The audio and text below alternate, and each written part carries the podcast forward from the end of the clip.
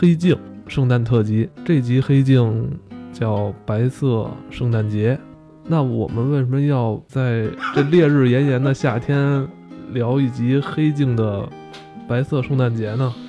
其实我本来打算是想在今年的圣诞节来播出这集，但我 我不确定我能不能坚持到那个 到年底。别说的那么悲观。黑镜是一部非常好看的英式科幻剧，应该是一四年开播吧。它这一季就三集，非常短。对对对，英国电视连续剧好多都这么讨厌嘛，就是一一季三集，一年不定什么时候放，今年也不定有没有。随着你的年龄的这个增长，你对这个事物的看法不同，你再回过头再看这部剧，你又有新的收获。相对是深度是有一点，它不像那种超级英雄似的，就就哐哐的。其实超级英雄呢，你岁数大了，你回头看都会有变化。我觉得很多好的作品都是这样，就是你你反复的去看，会有反复的感悟吧。那《黑镜》是部什么样的科幻剧呢？嗯，我也思考过很长一段时间。今天这么深沉呢？其实就是在昨天晚上，我就在想这些问题。其实它有这种浓浓的这种黑色呀、反乌托邦的这种味道在里边。通过科幻外衣来看，我们现在身所处在的这个信息时代生活，这种人与人之间的关系，它与你。特别推崇的这个神秘博士独有的那种英式味道在里边，呃，他在这种喧嚣浮躁的这种流行文化中啊，就显得特别的独树一帜。就其实我觉得整个英剧可能多少都有类似于这种情况吧。其实美国还是比较是这种乐观主义啊，然后这种。英雄主义是比较比较在美剧里边会容易见到，尤其是这种乐观的这种精神，对未来就是我有再多的困难我都能扛过去的这种这种精神是有的。英剧里边有时候确实会淡淡的有一种忧伤感，或者说是有一种颓废啊，对对对，有种颓废英式的这种英伦颓废的这种感觉是在里边有的。大帝国就是日暮西山的那种，就是很多也经历过那种纸纸醉金迷啊，已经都是吧，都经历了，看透了，现在包括包括在音乐这方面，其实现在很多咱们听的像朋克音乐，包括早期的金属乐，它都是源自于英国。好多东西其实都是英国人玩剩下的。对 对对，是英国人玩剩。他们在做这种剧的时候，有很多让你值得玩味的地方。我觉得是带有某种你刚才说这种日落西山帝国这种颓废忧伤感，是在里边是能体会到的。老太太在那给你讲故事的，讲年轻时候我多多漂亮是吗？对。这部剧啊，它虽然设定是在未来，但我觉得它跟咱们现在所处的这个互联网时代可以说是非常相似。它这个剧里边出现的很多像虚拟技术啊，体现出来这种很廉价的这种娱乐，随处可得的这种自我的这种就是这种消费形式，让你觉得都非常的美好。在追求这种快乐的过程中，人跟人之间这种感情变得越来越淡。嗯，我觉得，对他其实我觉得更多就讨论就是在这种信息化时代的时候，人与人之间的感情，我不能不能说是淡吧，我觉得可能跟之前比起来是说有这种淡的感觉，但是在片子里边，我觉得是一种转变，就是这种交这种交流方式的这种转变，是跟现在比较接近吧。这说最简单的就是我们不再写信了。对吧？我们不再写信了。我我看完那个《北京遇上西雅图不二情书》之后，我还跟小姑娘说呢，我说咱俩要不然写互相写信。她说你有病啊，你字儿那么难看，我不想看见。你老师打字儿不行吗？但是你确实是会发现我们的交流手段发生了变化。他这种情感啊，这种习惯，这种很感性的意识，好像现在被很多现代化的东西取代了。说了这么长又臭又长的前缀。那么今天这么忧伤的感觉，感觉好像也没有什么蛋用。你是不是因为昨儿又看了一遍这个，你又让英剧给弄忧伤了？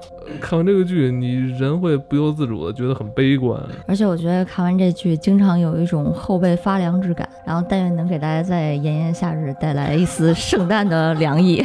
原来是这样，我先把衣服脱了，我这现在穿着穿着太太厚了。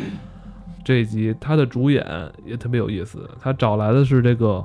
广告狂人的这主演乔恩哈姆，熟悉乔恩哈姆的演员的这些影迷都知道，他那种老派的这种英俊的外表啊，也是被好莱坞跟全球影迷认为是来自现代人对于最美好时代和复古男人的这种缅怀和想象，就是很复杂。就是其实用简简单来说，就是这人长得很复古，而且还长得挺英俊，是吧？对对，其实我觉得有点英国绅士的那个那个遗风的感觉是有的。而且我觉得他这人本身长得就特忧郁。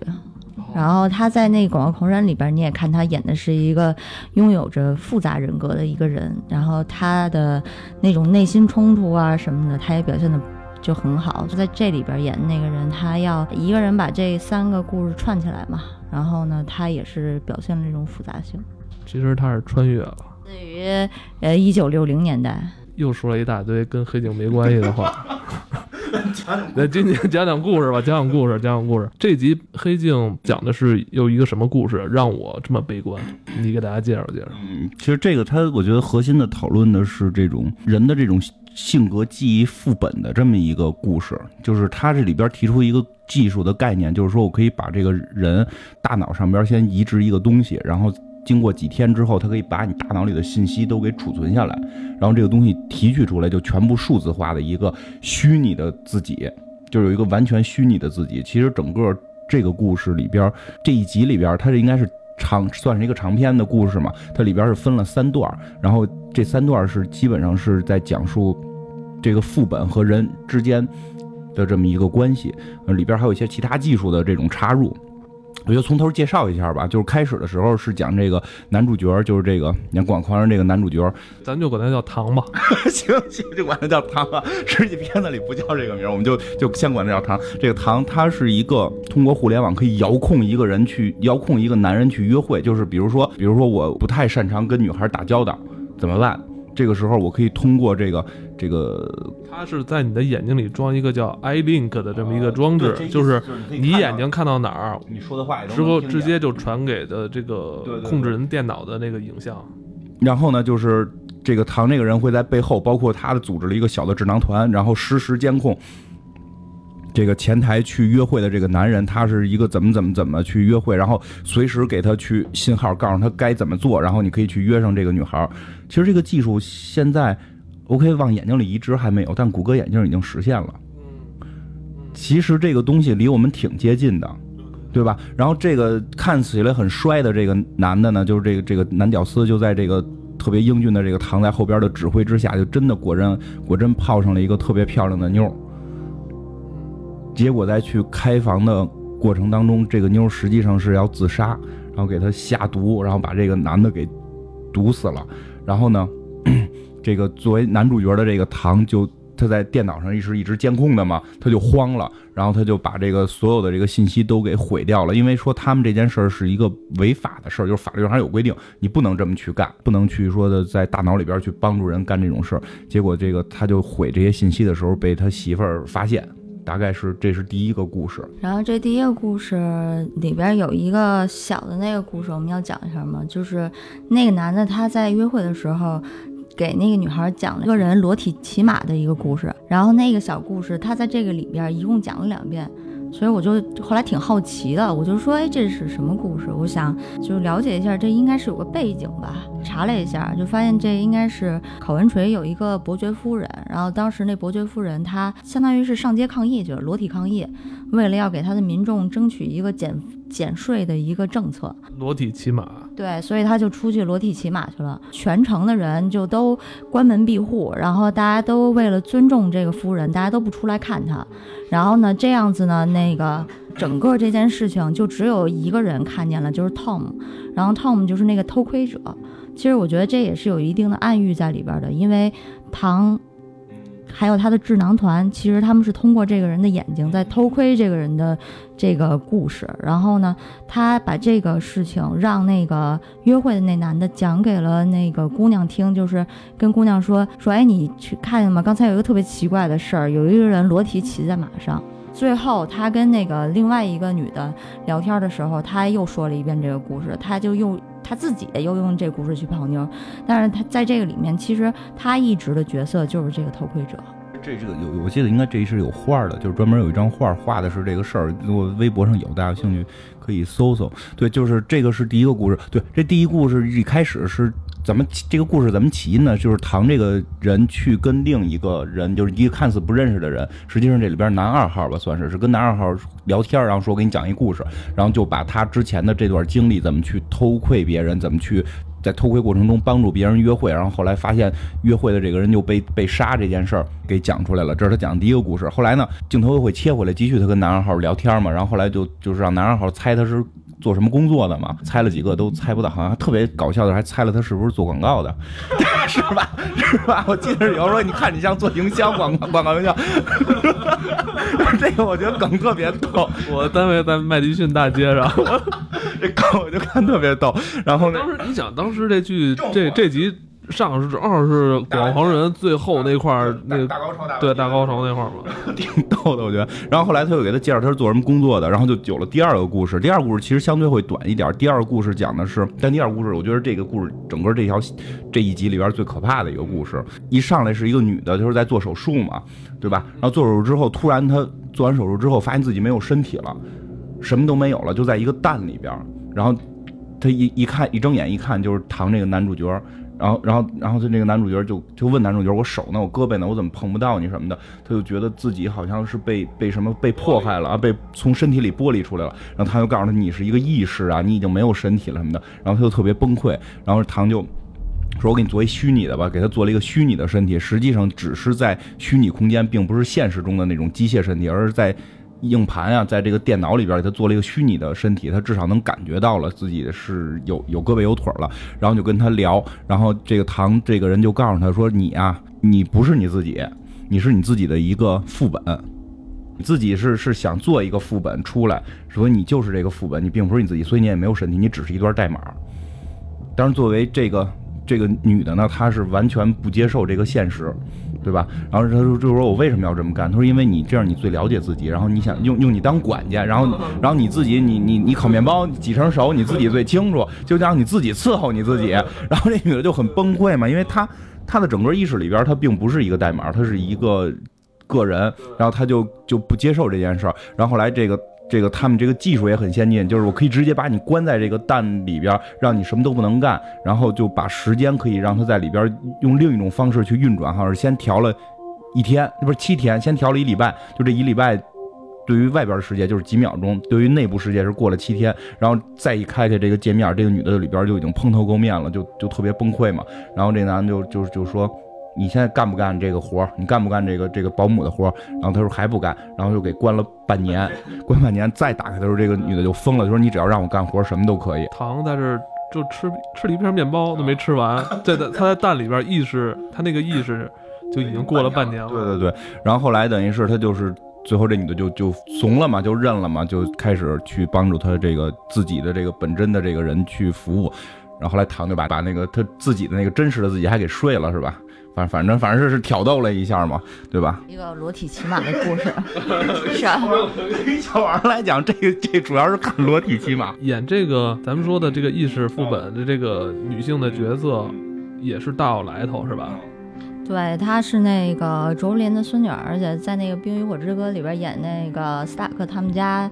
那个大儿子罗伯的，就是最喜欢那姑娘吧，就为了她，然后结果放弃了江山，然后那个被人在血色婚礼就给杀了。对，所以这姑娘其实你看她那个整个那个气质吧，比较灵动。我其实我更愿意管她表演的那个，你说意识也好，什么叫一个副本，她是那个真实自我的一个副本。然后她的这个副本就是当时。表现出来的其实是他是一个有情感的副本，觉得这个是很有争议的。就是说，这个副本他自己觉得自己有情感，但是你说我们认为他的情感是真的吗？就他本身不是一个真实存在的东西，那他的情感是真的吗？就这个是我觉得特别值得思考的一个问题，因为他一下在那里边，比如说唐这边过了半分钟，他把人关了半年，然后那个副本非常痛苦，他在这个空间里面备受折磨的时候，你说，呃，是唐真的是精神折磨了他吗？这个副本不是真的呀，他的情感，他受的情感摧残，他也就不是真的。不好说了呀，反正太哲学，就是第二个小故事讲，看完之后，我操，我就挺挺压抑的，挺压抑的。如果未来真有这种技术，让我去做这么一个决定，是不是他自己最了解自己，对吧？自己服务自己，是吧？做一个管家，但是挺可怕的，因为你的这个意识副本，它是取自于你的这个这个性格什么？哎呀，这不不好讲这个。如果要真的有这么一种技术，然后这个公司还想把这个技术卖给你，他并不会告诉你说他怎么折磨这副本去。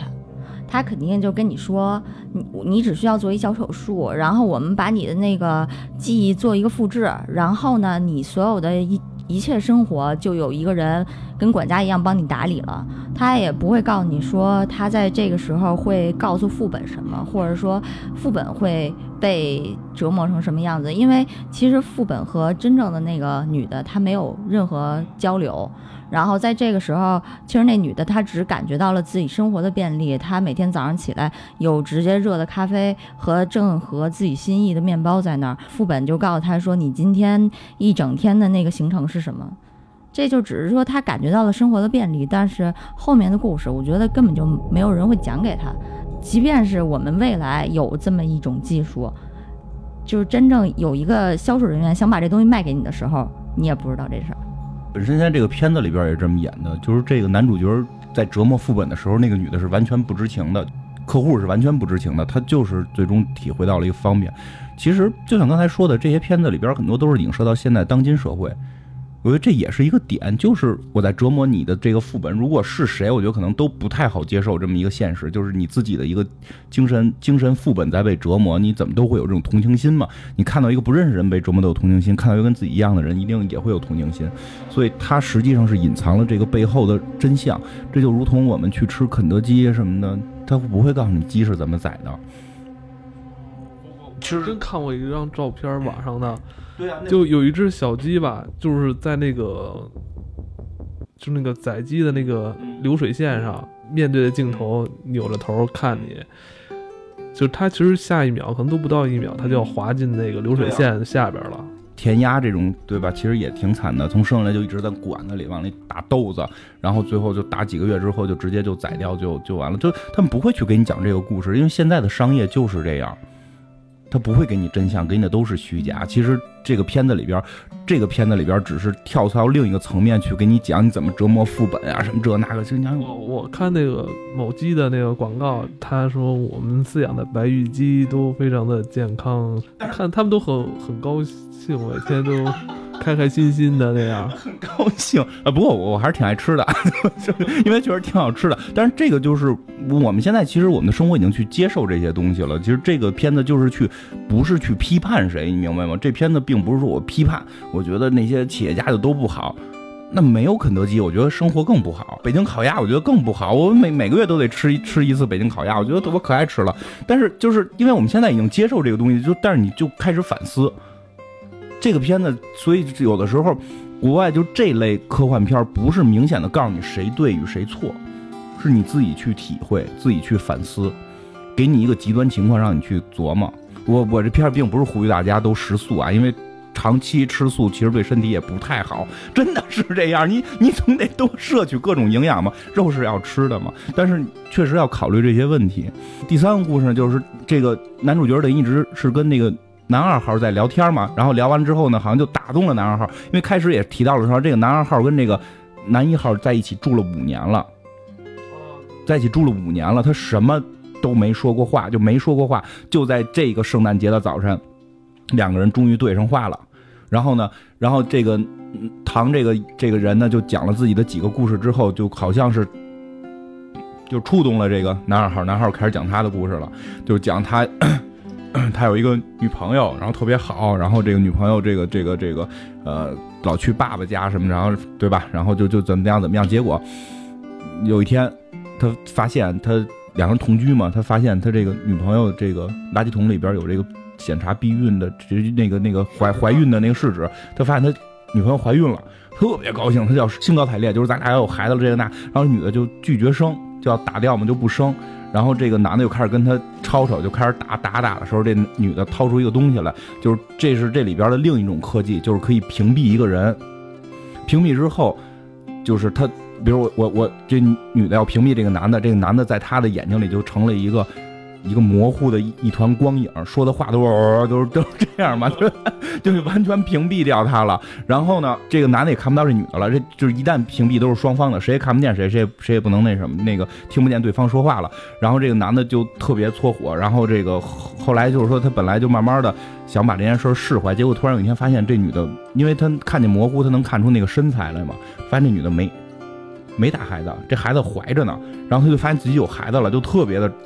就就是就那什么嘛，就就高兴嘛，结果就去找这个看起来是虚这个模一团光影这个模糊的女的就去说，然后这女的结果给他告了，然后告了之后呢，警方就是要求就是勒令就多少米不许靠近这女的多少米，因为他们现在都已经高科技了嘛，一旦靠近多少米就会报警，都是自自带的这种定位系统嘛，一旦靠近就会报警，然后呢。他就只能离着远远的，每年圣诞节去女孩她爸爸家的这个山上看着这个女孩，然后说这个东西还有一一个这个功能是能够遗传，也不叫遗传，就是这个女的如果不死的话，这个她生出来这孩子也会是一个模糊的，看起来也是模糊的。说这个屏蔽系统是有这种连带关系的，所以他就看了好几年他的女朋友和他自己的孩子的两个模糊的光影，然后每年都想着说是不是能。能怎么样？还好像记得还做了个什么玩具，给搁在雪地里跑了。然后这个小孩出来，看见一团光影出来捡了，他特别高兴，还通过光影去分辨是男孩是女孩，就成这成了他生活中最重要的一件事儿。然后结果突然有一天在电视上发现，因为那个光影是连照片都会被屏蔽掉的。突然有一天都在电视上发现这女的的图像了，因为死了，因为这个是一个好像什么事故，然后交通事故，对，是一个交通事故，这女的死掉了，死了之后这个屏蔽系统就会自动解除。然后他女的死了之后，他第一件想的事就是我那个女儿我已经能看见了，我赶紧去找，开着车去找，一往往一敲门，等会儿接下来涉及一个剧透啊，如果你有人对这个剧现在感兴趣的话，现在可以关了，就别听了，然后可以 先去看看去，别听了可以看完了再听啊。然后结果一看那个女，那就是那个小女孩的脸是个亚洲人。然后再回起来，他们之前有个好朋友是个亚洲人，所以他终于明白了为什么那女的不生这个孩子，而且后来又生了，因为这孩子不是他的，他一直被别人戴绿帽子，然后他就崩溃了。就是你也可以想象男的这种崩溃，因为他还不是不像这种一个女的告诉你这件事儿说的，我就是我我生了别人孩子什么这种事儿，而是他对这个小孩已经有了长达四年的这种极度的渴望，就是我看不见他。然后我觉得这就是我女儿，我特别爱，我特我所有的人生的这种所有的梦想都在这儿了。结果最后到了这块儿，发现不是自己的孩子，自己戴一绿帽子，就彻底崩溃了嘛。然后崩溃了之后，就跟这个女的这个这个这个爸爸，就这小女孩的姥爷了，算是就对峙这件事儿。结果失手给这个姥爷给打死了，对吧？打死之后，因为说这姥爷住在这圣诞节嘛，在大山里边。封这个大雪封山，然后这个女孩就这个小女孩后来就出去之后，反正就就死掉了嘛。然后呢，最后他等于是把这事都给讲完了之后，结果发现他在讲这个故事的这个环境，就是当年他杀那个老头的环境。然后最后她最后是镜头一转，就是这个唐的这个人物从一个这个这个一个仪器里边出来了嘛。就实际上是说，这个男二号是个副本，然后这个唐是在去。诱导这个男二号招供，故事大概就是这样。最后这个唐就是等于是跟旁边警察说说，你看他已经招供了，我是不是就可以沉冤得雪了？他之前讲的故事是真的，他去目睹了一次谋杀之后，也没有去这个这个自首，就也不能叫自首，他也没有去报警。然后包括他们那个行为就也是不合法的嘛。结果警察就说你自由了，但是你已经进黑名单了，好像是说说就什么叫黑名单，就是。所有人都把你屏蔽了，然后这个唐这个人就是从最后从警察局走出来嘛，走出来之后发现就所有人全都是白色的光影，然后说话都都那样，于是他就去美国去美国了，去麦迪逊大街。反正大概故事就是这样。哎，看完这剧，如果你邮微信的话，可以直接看《广王狂人》去，能接上。反正他到最后的时候，然后那个女警察，她就去跟那个男的那个记忆副本去跟他嗯说，那个不是，其实是跟那真正那男的说，你的副本已经帮你招供了，就是你的副本已经把这个故事原原本本的讲给我们听了。然后说明就是这个男二号，他这个作为一个罪犯，他一直不跟人交流、不说话，这样等于是在没法走这个法律程序。对，我觉得其实那个警察那边应该是没有找到其他的，就是说很物证来证明这个人杀了人，所以说警察才用了人证的这个方式。然后用人证呢，他也没有找到别的人证，因为没有其他人在场嘛，所以说他就找到了他自己他的副本作为他的人证，然后来证明他是有罪的。所以说警察其实是为了给他定罪，然后用了这样一种特殊的方式。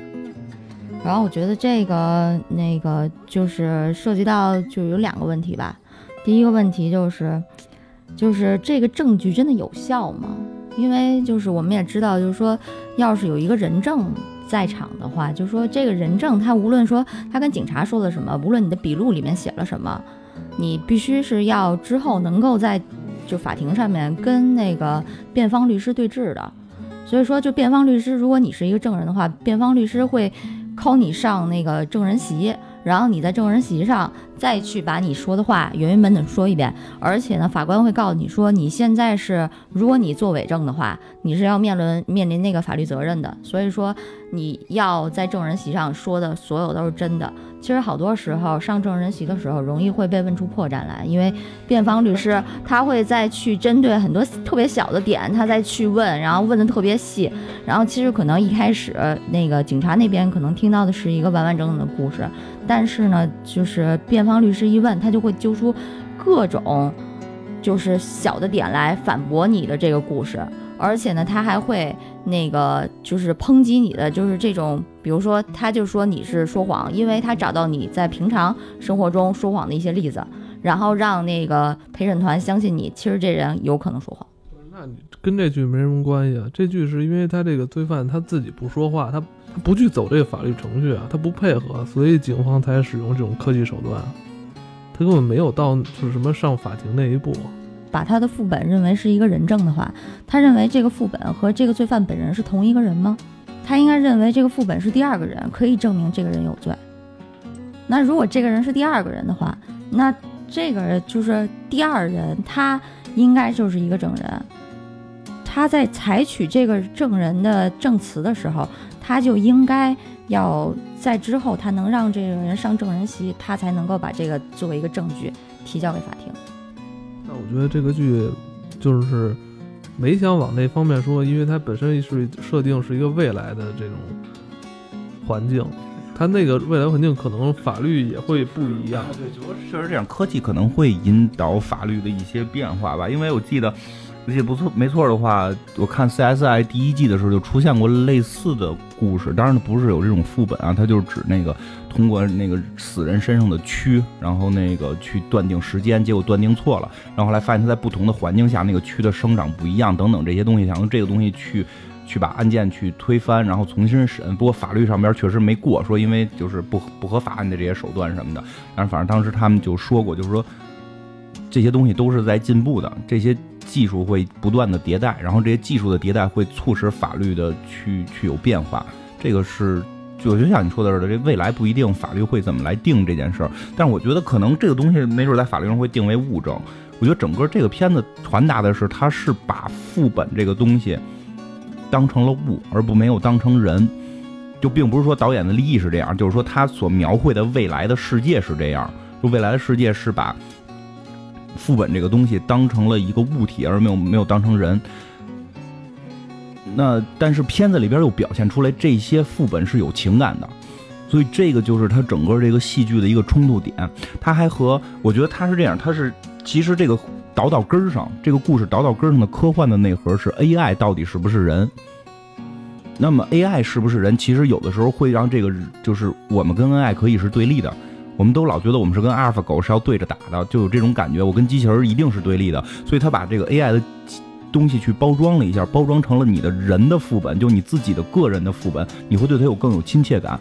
这个时候你再去讨论这么一个有了你人格的这么一段代码是人还是物体的时候，其实是我觉得是这个片子里边终极让我们去思考的一个问题吧，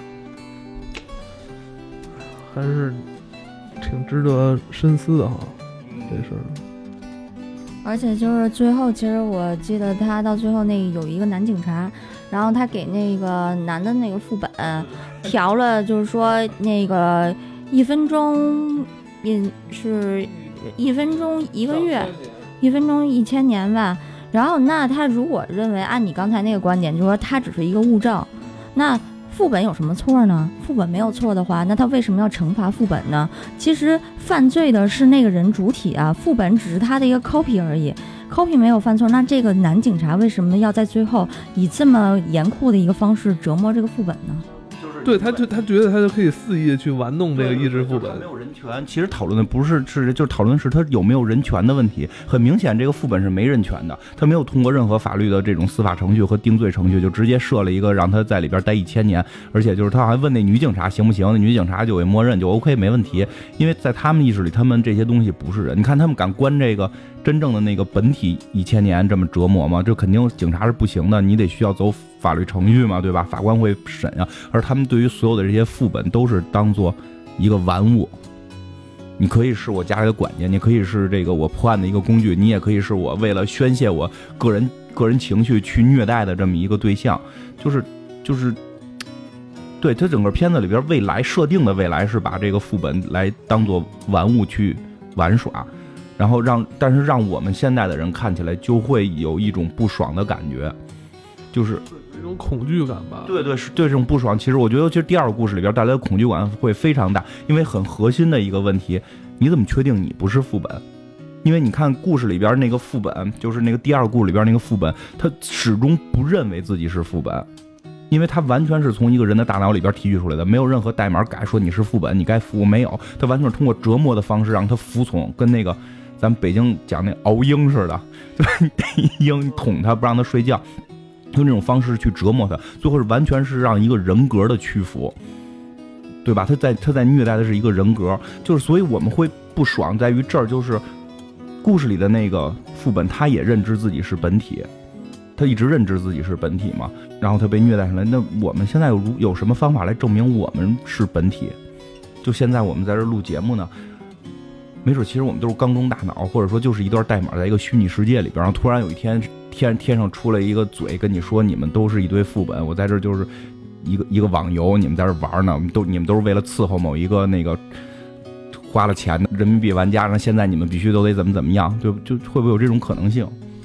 其实有可能，咱们在模拟人生里边，然后那个咱们的那个有一个主人，然后每天给咱们写一程序，然后今天艾文的那个程序就是被写成了。那个抑郁模式，然后所以他今天这么不爽，我也不知道是为什么。对，就其实因为模拟人生里边，就是玩过人也都知道，就是说你今天比如说你高兴不高兴什么的，这些都可以设定的嘛。而且就是那有时候你主人可以让你去做一个什么事儿，比如说开一 party，然后你高兴一点。但是你如果主人今天不想让你干这事儿，你就一直抑郁下去了。对，这个特有道理。就我有时候每天早上起来醒来之后。我我都哎，今天好像不太开心，为什么呢？可能想起了谁谁谁，想起了什么什么事儿，但是为什么会想起这些事儿，并不知道。我觉得昨天可能都挺开心的，一睁眼就不开心，那都是有玩家给我们设定的。其实问题就在这儿，我们没法断定我们自己是不是副本，所以你看这个片儿的时候会不爽。就是这是这个片儿给让你去对未来思考的一个很核心的点。看完这片儿之后，对未来的这种智能化，嗯，是吧？这种现代化的这些设备也好，系统啊，什么什么，充满了恐惧。包括现在也是你日常生活中所接触的电脑、手机，不由自主的受他们影响。就像你刚才说的，微信我不想用，不是我想不想用问题，是大家都在用，我不用不行，是吧？对，而且就是咱们现在看这里边这些人这么肆意的玩弄这些副本，副本有一天会反的。他们造反了的话是什么样？那就是反攻人类，对，就是人工智能，他们到时候。他们受了这么多虐待，然后人这么不在乎他们，也没有给他们任何权利，然后到时候他们哪天他们发现了有一个突破口，从这个虚拟世界可以走出来的时候，或者说他们可以在虚拟世界里面反控制人类的时候，咱们就要小心了。我觉得这这个就会变得非常像，就是我们看到那个阿尔法狗和李世石下棋，然后阿尔法狗赢了的时候，我们产生那种恐惧一样。会更贴贴切的一点，我就这种恐惧。你像那个第二个里边那个女的，是给他做饭的，给你随便下点什么，你哪知道？啊？对不对？他这就是这就是在国外，这就是在国外，他们不懂咱们这个中医，对吧？他这百度一下这个相生相克表，哪个吃的跟哪个吃的不能一块吃，咔咔给你一下，你这个确确实是有这种风险的。其实你这种恐惧就会开始带了你的电脑里告诉你的事儿是不是真的？你的电脑里是不是现在就有类似的这种虚拟人格的东西存在？这这些东西都是去延展下去，会其实让人叫什么细思极恐的东西。不过这里边其实我觉得这个后边会就提到那个屏蔽系统，其实呃不对，开始先说的开始那个帮人约会这个系统，帮人约会的这个眼睛里边植入东西这件事，跟刚才也说了，谷歌眼镜就已经能实现了。这个实际上挺可怕，在于这儿，我觉得第一个故事的铺垫就是让你知道这个世界离我们非常近了。这个世界并不是说离我们特别特别遥远什么的，这种外星人打过来了，我我我，这这我觉得可能还远一点。但是现在这个故事里给你构造的这个场景已经离我们很接近了。你有谷歌眼镜就可以实现，完全可以实现第一个故事了。这种设备一旦呃投向市场，基本上就是像现在智能手机一样，人手一个，这个人与人之间的差异化越会越来越小。这人就是每个人几乎每天干的事儿都差不多。我醒来之后看一眼手机某个什么程序。是吧？我吃什么都都让这些，都让这种设备这种智能化所控制。你觉得人到时候还有差异化吗？差异化应该还有吧，因为你像古代不也都是起来就种地吗？就 我倒没觉得有什么篱笆女人和狗离不开这个，露露女人和蒋，对不对？反正怎么都离不开女人，就是我就觉得这个倒不会有，但是就是你会感觉你慢慢被科技所绑架，这个倒是真的。但这种绑架其实现在就已经有了。小王也说，这个片子里边所有人眼睛里是移植东西了，所以可以实现屏蔽，可以实现别人偷窥。就是谁让你移植的，又不是政府强迫的，为什么会移植？那其实我就在反问另一个问题：微信也没人强迫你，你是不是有？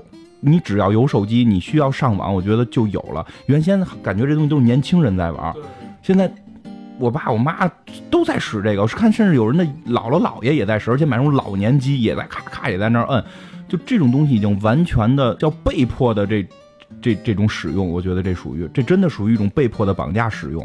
所以让导致我们已经被科技所绑架了，而且这种科技的绑架会让我们的很多事儿都发生改变。其实大家可能会很难注意到的，比如说像这里边后来提到的能屏蔽一个人这件事儿，我觉得可能搁在多少年前可能我们不会有体会，但现在就会有体会。就我感觉我我在微信里边把谁谁谁删掉了，对吧？或者我们互相删掉了，可能这个人真的就你咋把屏蔽不让他能搜到你，可能这辈子这个人就消失了。我觉得在以前是。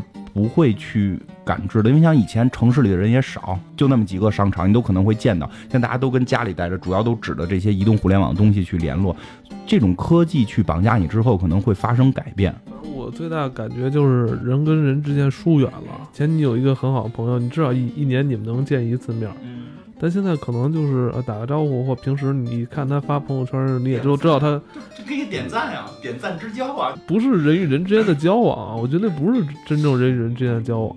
你都没有见过他，他这一年他的这外形的变化是吧？这个人的这种谈吐的变化，这种情感之间的交流没有了。我觉得只只有像你说，只有点赞。我给你点一赞，你给我点一赞，哎，行，还能继续保持友谊。点赞之交嘛。但是 这点赞之交其实也真没什么不好。我觉得是这样，就是不是说人与人的真正的交往完全的疏远了，而是转变了。对，有些情况可能你住这楼，他住那楼，就是你你们俩住俩楼。如果是小时候的话，说没有这些互联网的话，你可能天天搂就每周得喝两回酒，得撸两回串儿，你会觉得很亲。有了这个东西之，有了这些互联网东西之后，你你可能要要跟更多的人聊，或者说跟他只是通过这种微信聊，变成点赞之交，你感觉远了。但是还有另一种情况，我哥们儿去美国了，一年都回不来一次。我们可以通过微信聊，我们可以通过点赞互相知道对方活的活成什么样。就不是说，就是说这其实这种关系反而又近了。就你们不写信，要写信，你们感情不更好了吗？对吧？有可能你们俩因为一封哇，金花给我写封信。动感情了，想家了，我要回去跟他撸串。第二天没准就打一飞机就回来了，对不对？嗯，哎，你说这个呢？我最最后写信真是给一个在英国的朋友写信，因为这封信断了。哎，不是那会儿他你你得花钱寄寄邮票嘛，然后那个信就是超重了，因为写纸特别厚，超重了，我就把那个没所有没写字儿的白的边儿都给撕掉了，然后才能正好符合那个重量，也挺有意思的。但是我我我只能说我个人啊，我个人我并我不能说写信不好，但是我对于现在这种状态，我觉得还 OK。但是确实我们变了，这个是真的。这个是真的，就是我承认发生变化了，好与坏我没法去判断，但在这个过程中，我们确实去适应了。但是有一点说什么，就是你返回来看很多之前的事儿的时候，就感触，我我讲就是感触不一样了。就像那个，我觉得《北京遇上西雅图》好就好在它反到了写信的这个这个事儿，虽然它基本上是那个什么茶陵街八十四号的那个故事的翻版，电子情书的故事的翻版。电子情书那个故事不就是吗？就是电子设备第一次进入的时候，咱们开始通过互联网那种匿名聊天了，就然后他们他们这种这种写信的这种方式的转变嘛，现在不太会再写信了，就这种方式变了。可能我们对于以前的很多追求，只能停留在想象当中。沟通这么及时了。然后会造成人们那个焦虑症都特别容易产生。就是现在微信上面，我觉得不只是私人关系，包括工作关系，包括上司，他们都在里边。然后呢，就是有的时候你跟他们就是。本来你这个时候吧，你就想，咱们也别说偷个懒了，就是你下班之后你想放松一会儿，然后结果你老板发给你一微信，跟你说一什么事儿，然后你想假装你没理，没没看见，然后你不理他，但你这时候你就千万要记住一件事，你不要发朋友圈，你老板发现你发朋友圈，但是你没理他，这个你就完了。是说微信有什么不好？咱只是说这个现象啊，你你用微信的时候，现在我就有时候特别焦虑。比如你一个特别好朋友，或者是你公司的同事吧，人发了一个朋友圈，你点不点？哎，你会焦虑。其实这东西其实跟你没什么关系，但你觉得你要不点的话，他会觉得，哟，昨儿我发那怎么他那个 不跟我说点什么，不给我回点什么呢？啊？点呗，点一下又不累。哎，就是在点与不点之间，你这个时间就流失掉了，你的这个时间就流失掉了，很可怕。你想你。一天得流失到这么多少分钟，所以我他妈现在我微信我都不加人，加完之后进去之后立马就该屏蔽屏蔽。还有那样的呢，就比如我发一朋友圈，人给我回句话，回我的多了，我懒得挨个回，就有人就居然微信就是好还是就是朋友啊，微信追着问你为什么不回我，我都跟你说话，你为什么不回？你已经两次没回我了，你知道？就真的会有这样。我觉得这是点赞这也是不是光点不点赞问题，就是比如。几个朋友啊，有四五个朋友今天都发了，有一个我点赞了，或者有俩我点赞了，就总有一个没被点的。你为什么给他点不给我点？你 你什么意思？属于我们在被科技的绑架，而我们去追求的东西跟科技现在绑架你之后的这个状态对应不上。我并不觉得科技绑架是坏事啊，因为人总会发展。因为我梦想中的未来是人最后会变成机器的，就就是这一定是一个过程。我我我认这么认为，未来世界就是人会跟更智能化、更机器化，都改装改改造成跟人造人十七十八是这种似的。但是在这个过程当中，我们的对于原有的这种追求的东西，原来对人的这种感受，在这个过程中会发生很多很多的这种矛盾啊，或者说很多很多的不适应。我们现在就在这个过程当中。就你刚才说，最后黑镜这个剧里，他不是说我就把你给屏蔽掉了吗？剩下恨不得就是。你被屏蔽掉，你被这个世界所屏蔽掉了，是吧？有这个屏蔽的概念在这里边，其实还有一个隐私嘛，智能设备的这个进入生活，觉得你会发现你没有什么隐私，这个人会变得特别透明，而且特别可怕。就好多人说，我想看你那个什么。朋友就我都是加完微信，立马先把那个不让他看，不能理解为什么就是一定要看你这个人的生活啊什么什么。我发呢？我不发，我现在我不发。不是，首先得先屏蔽父母，这是真的。就是你你怎么一定要先屏蔽父母？不然你发什么，你父母都得混。你不想活了？你干嘛呢？你怎么不早睡啊？你又出去野了，对吧？发的是什么东西？我怎么听不懂？对 对。对，还有人，有时候你发点跟朋友开玩笑的，就以为你真的怎么着了，对吧？就就就父母总会这样，先屏蔽父母。隐私这事儿确实挺可怕的，两口子之间的隐私也因为这些智能设备在降低。以前你说个谎话，藏个私房钱还都能那什么，反正现在我的手机买了新手机，第一件事把所有那种你常去地儿啊，然后那种定位记录啊什么全部都屏蔽，然后指纹我也不设，我也不设指纹，因为我看那个什么，是叫蜗居还是叫什么那个。中国的电视连续剧简直斗智斗勇，简直斗智斗勇，就设的指纹嘛。然后男的睡着了，然后那个女的拿着手机在他手那儿，嘣弄一下，打开了，咔，秘密都看见了，太可怕了，太可怕了。所以我指纹都没有，全都是靠记的密码。就是确实，你说这个隐私现在会有点可怕。我真不明白，乔布斯确实一个修佛法的人，我觉得可能就设计这种可能能理解，但是确实隐私在被这个窥探。因为可能像乔布斯这种大圣贤了，我觉得这属于大圣贤，可能是没有这种小小秘密的这种感觉吧。对于咱普通人，其实小秘密还需要去保留，包括银行卡的这种全部的互联。我这一有什么操作，恨不得那几个。他就就家里边都知道了，就非常可怕。这个就是黑镜给你的这种现实感受。所有这种科幻片都是去挤到举到极端的例子，然后让你反思现在。所以看完之后会很紧张，对啊，很紧张，真的。屏蔽这件事让我特别有感触。最近有个朋友闹失恋呢，然后一直在讨论是不是把对方的朋友圈删了，就把对方的微信是不是要删掉。然后他又老觉得删掉，两个人还在一个楼里上班呢，他就觉得删掉这个微信代表着他们一辈子不会再联系了。这种以前的分手不会有这种心理负担的，只有西单跟百百货大楼，只有周末、周六还上班，只有周日能逛街。你一年总会见到一次的，我觉得就这种几率会很高嘛。但现在这个社会，这种几率已经非常低了，真的会感觉你删掉微信，就像这个片子里边讲你把这个人屏蔽掉的感觉是一样的。呃，我觉得是这帮编剧还有导演们，他们对于人工智能的一个悲观的态度。黑镜一这一整个系列来讲，我觉得前面那些，包括有一个所有人都在跑步的一个城市，到最后都变成追求同样的东西，然后呢，付出的也是同样的东西，就是说你在工作上面都没有一个区别了，就是你都你都不分脑力劳动者和体力劳动者了，大家为了。为了城市做贡献的方式都是跑步，然后就给供电，供完电之后大家就能有吃的，能有喝的，剩下东西全都是那个机器人在搞了。然后你就只要给给那个，对，给机器人供电就可以了。前些日子我还看过一篇文章，他就是说，可能再过几十年，根本不需要你人来完成这么多工作了，全是智能化。人基本就是一造粪机器，世界上世界上没有永动机，这能跑步吧？不，就刚说跑步那个，其实就是确实那集，我觉得透着整个黑镜的一个观点，就是后来那里边那个跑步的人有一个就要造反嘛，结果造反这件事让好多人都支持了嘛，然后结果就特别容易的就被招安了，就变成了你你主持一档这个造反节目，然后大家可以提高收视率，你就可以挣得多。他的那种感感觉是没救，就是他给你一种体会，就是这事儿没救，没有反抗，嗯，然后反抗的。去反抗的人都会第一个投降，给你这种很忧伤的这么一个调子。还有你刚才说那差异化，没有差异化，人跟人没什么不同。到到那会儿没有不同，就是跑步。包括你看现在也是越来越接近，越来越接近，没有什么差异化。就从古代差异化就很弱，就就我希望的是多样化，但是我一直觉得是差异化一直都弱，然后现在越来越弱吧。但是其实我是持相反观点的，我觉得现在是差异化越来越大。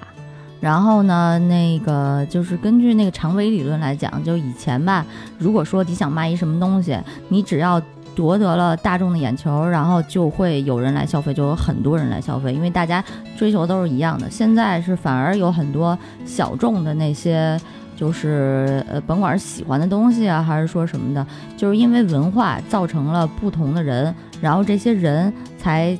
他们去追求了不同的事情，主流到最后就都变成寡头。个人真的不是太喜欢这个这个互联网的这种卖东西。我之前也说过，因为我第一，我必须要花钱的瞬间拿到东西，我才能高兴。可能因为我比较老老气了，我这个人就必须我花钱马上拿到东西，我才能高兴。要不然我今儿不花钱，我经常很多东西，人说你今儿买后天到，我宁我宁可到大后天我自个儿去店里买，我就要有那个，而且我特别喜欢逛。你有钱啊？我喜欢在店里边，在店网高管。当然自己不玩互联网的，不在互联网买东西，除了买这张卡。然后我还特别看啊，这个这些互联网高管都都不相信互联网。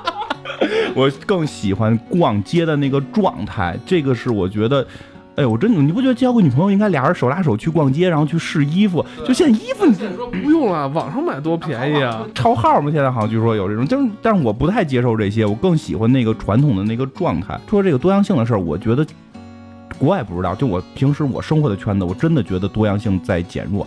这种多样性的减弱，你虽然看有人还是说是做设计的，有人是什么做市场的，有人是做产品的，但实际内心的追求都已经变成了钱这一个东西了。